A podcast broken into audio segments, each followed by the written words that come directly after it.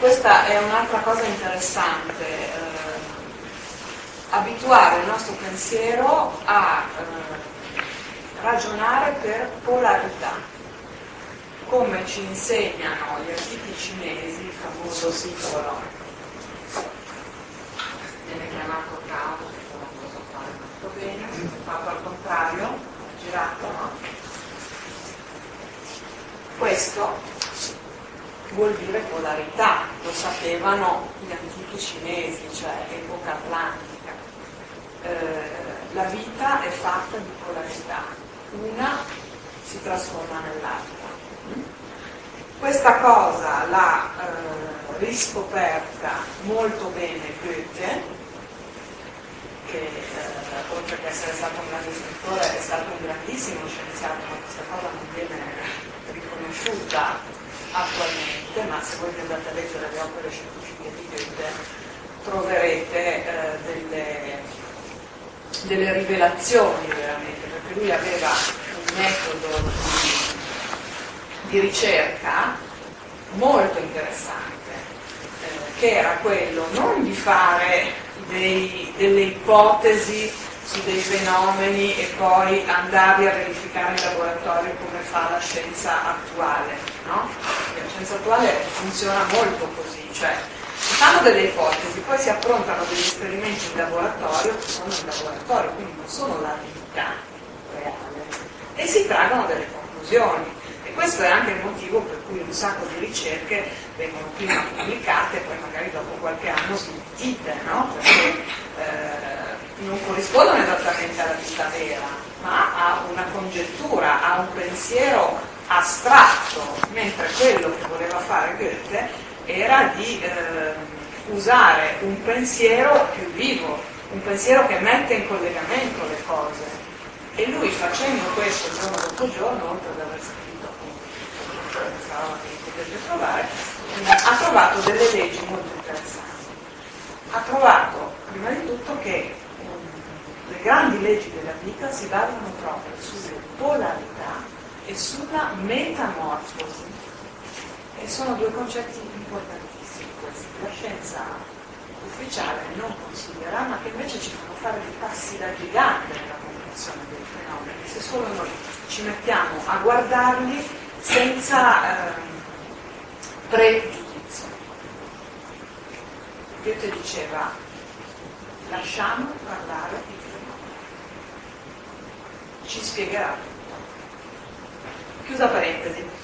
Ehm, quindi la polarità rispetto al sistema neurosensoriale è il sistema metabolico, lo possiamo chiamare,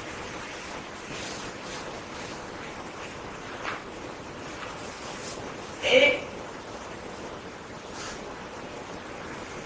l'antroposofia ci mette insieme anche le membra, quindi braccia e gambe, fanno tutte parte del sistema metabolico. Perché?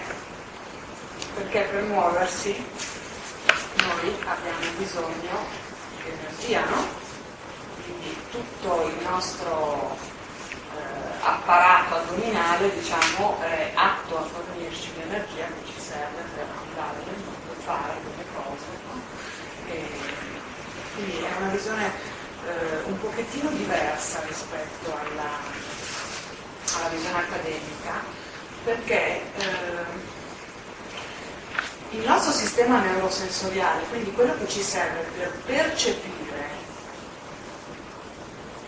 quello che ci sta attorno, e per fare dei pensieri è diciamo eh, la cosa più sveglia che noi abbiamo, no? Cioè qui noi abbiamo una coscienza destra, perché attivamente guardiamo, attivamente pensiamo, riflettiamo. Sarebbe un bel guaio se noi avessimo una coscienza destra qua, nel metabolico, no? Perché percepiremmo quando il fegato fa uno zucchero, quando fa la bile, quando l'intestino ha assorbito una determinata sostanza, cioè sarebbe veramente terribile. No? Per cui qui nel metabolismo noi dormiamo, ma se ci mettiamo insieme anche le membra, quindi la nostra volontà, possiamo anche fare un pensiero sul fatto che più delle volte noi, quando agiamo, in realtà dormiamo. Che sembra un paradosso, però se ci riflettiamo un attimo, non è poi così fasullo, cioè quante delle nostre azioni sono veramente coscienti, profondamente volute. No? Allora, per bilanciare un tale squilibrio ci vuole qualcosa in mezzo, perché sennò noi saremmo fatti a pezzi, no? E qui abbiamo detto che una cosa si trasforma continuamente nell'altra. Quindi per fortuna qui noi abbiamo un altro sistema che si chiama sistema ritmico.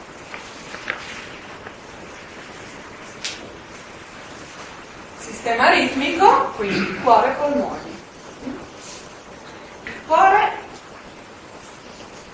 questo è è un altro scandalo della medicina antroposofica che io vi butto lì così come provocazione, ma non lo approfondisco. Eh, il cuore, dice Rudolf Steiner, in realtà non è una colpa, ma un organo di senso Ora sappiate che sono stati fatti un sacco di esperimenti, anche presentati a congressi di cardiologia, che dimostrano il fatto che non può reggere l'ipotesi proprio dal punto di vista idraulico, meccanico, che il cuore sia una pompa, ma che in realtà assomiglia molto di più a un ariete idraulico, cioè un marchingegno che viene messo in moto dal liquido che entra. Quindi, eh, cioè, proprio per eh, darvi due nozioncine così, da un lato questo esperimento, dall'altro c'è stato il dottor Appenzeller, è stato un medico svizzero che eh, di notte si dilettava a coltivare a coltivare, a, insomma, a analizzare con suo microscopio le uova fecondate di gallina e e ha fatto un filmino spettacolare in cui si vede chiaramente che eh, nell'embriogenesi dapprima nascono, eh, nasce la circolazione sanguigna che piano piano dalla periferia si organizza in piccoli vasi. Dopodiché questi confluiscono e vanno a formare il cuore, quindi il cuore nasce dopo la circolazione, non prima. Cioè, questi sono solo degli esempi, ma guardate che al mondo ci sono fior di scienziati che stanno studiando queste cose, stanno scrivendo letteratura che però ovviamente non viene assolutamente ignorata e rifiutata dai canali tradizionali su queste cose. No? Quindi eh, cominciamo a, metterla lì come ipotesi, no? che il cuore in realtà eh, serve per dare il ritmo al sangue che arriva serve per mettere in moto il sangue. Infatti un'altra dimostrazione per esempio viene dagli espianti d'organo.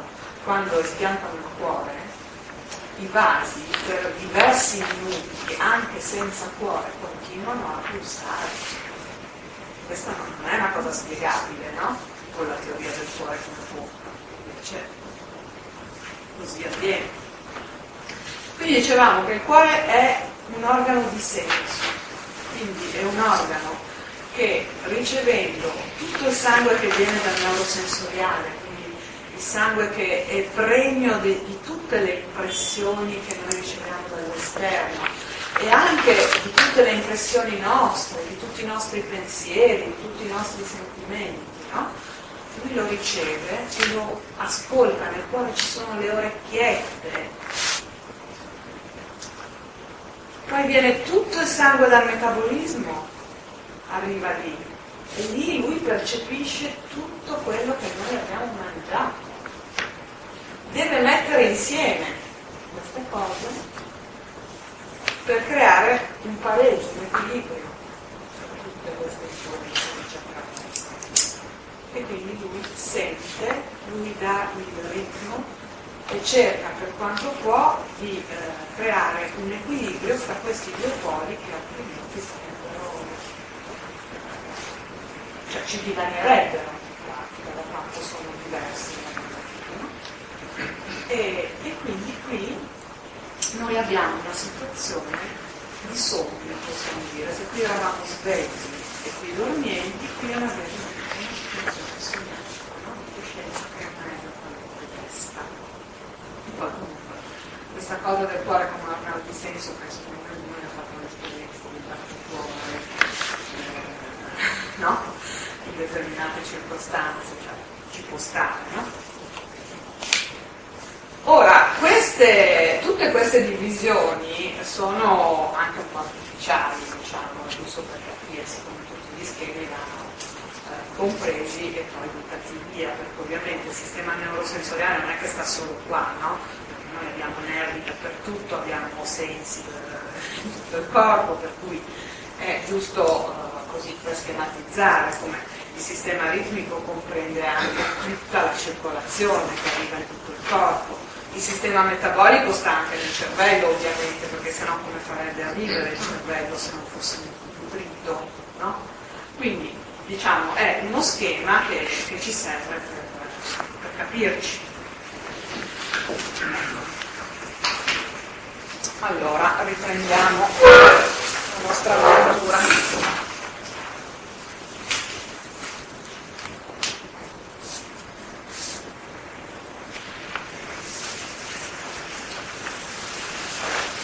Dicevamo, tutte quelle belle cose eh, vengono eh, ordinate dall'organizzazione del Dio, no? da questo principio ordinatore.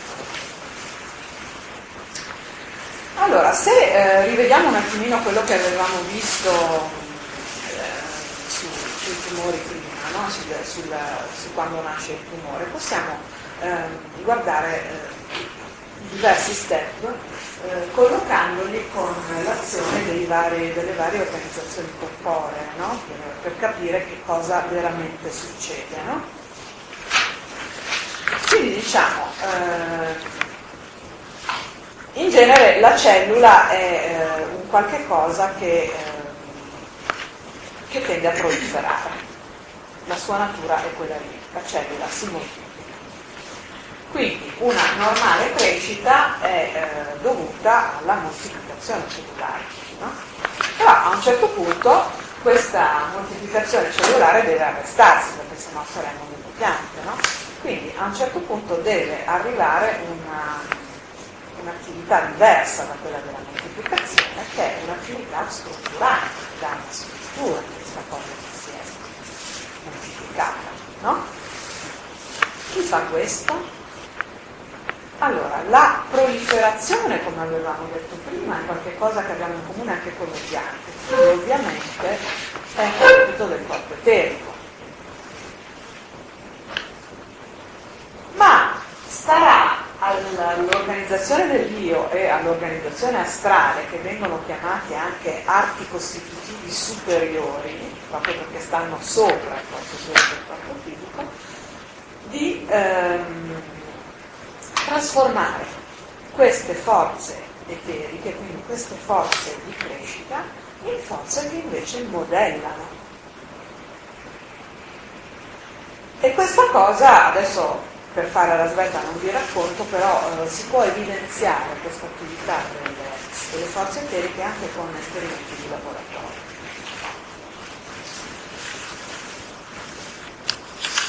A un certo punto cosa succede? Che eh, questo processo finisce, no? Cioè quando un organo è formato non è che le cellule continuano a moltiplicarsi, a essere modellate, il formato è formato. Quindi a un certo punto, sempre in una, in una crescita normale, eh, questi processi si arrestano. E allora qui eh, vi vorrei raccontare una cosa interessante che, che la scienza ufficiale non, non, evidenzia, ma che invece è fondamentale e ci serve anche per il nostro discorso sul canto. allora, quando un bimbo nasce, queste attività di, di crescita sono eh, sviluppate al massimo grado, no? E, e voi sapete che nella scuola steineriana, per esempio, si va a scuola a sette anni, cioè si inizia veramente a, imparare a sette anni, no? Ma non è che questo sette anni è una roba così eh, arbitraria, ma eh, è eh, una, una tappa precisissima dell'evoluzione di ogni essere umano. Perché eh, queste forze che abbiamo visto sono forze eteriche, quando devono eh, costruire il corpo fisico, devono essere impiegate lì, nella costruzione del corpo fisico. Quando quest'opera è conclusa, allora abbiamo detto loro si fermano, però siccome sono delle forze, non è che proprio si fermano, si metamorfosano, quindi diventano delle forze disponibili per l'attività di pensiero. E allora eh, scopriamo un'altra cosa interessante, che eh, il nostro pensiero certamente dipende dal sistema neurosensoriale, però eh, chi lo fa in pratica è il corpo eterico. Quindi il bambino eh, che va a scuola a 5 anni praticamente eh, viene afflitto da un surmenage intellettuale, gli viene imposto questo surmenage, perché lui deve per forza utilizzare delle forze eh, che gli servono per costruirsi, quindi anche per adattare, eh, per fare e anche riadattare, come avevamo visto l'anno scorso parlando della febbre, no? Cioè, perché i bambini fino a 7 anni si ammalano facilmente? Perché tramite eh, queste febbri, il, quindi tramite il calore e quindi il lio, eh, loro adattano il corpo ereditato dai genitori in un corpo che è più adatto al loro preciso io e non a quello dei genitori. E eh, quindi questi bambini sono impegnati a fare questo lavoro qua, li si manda a scuola, oppure non li si manda a scuola ma eh, 8 ore davanti alla televisione, computer, eh, giochini, cioè tutti stimoli neurosensoriali, no?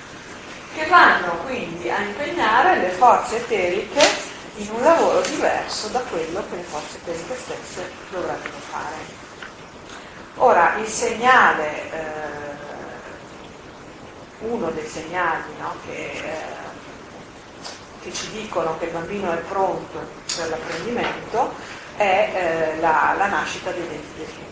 No? Quando si compie questo, allora vuol dire che le forze di crescita hanno finito il loro compito, poi ovviamente non è che tutte vanno nel pensiero, no? però alcune vengono rese libere, quindi il bambino può iniziare.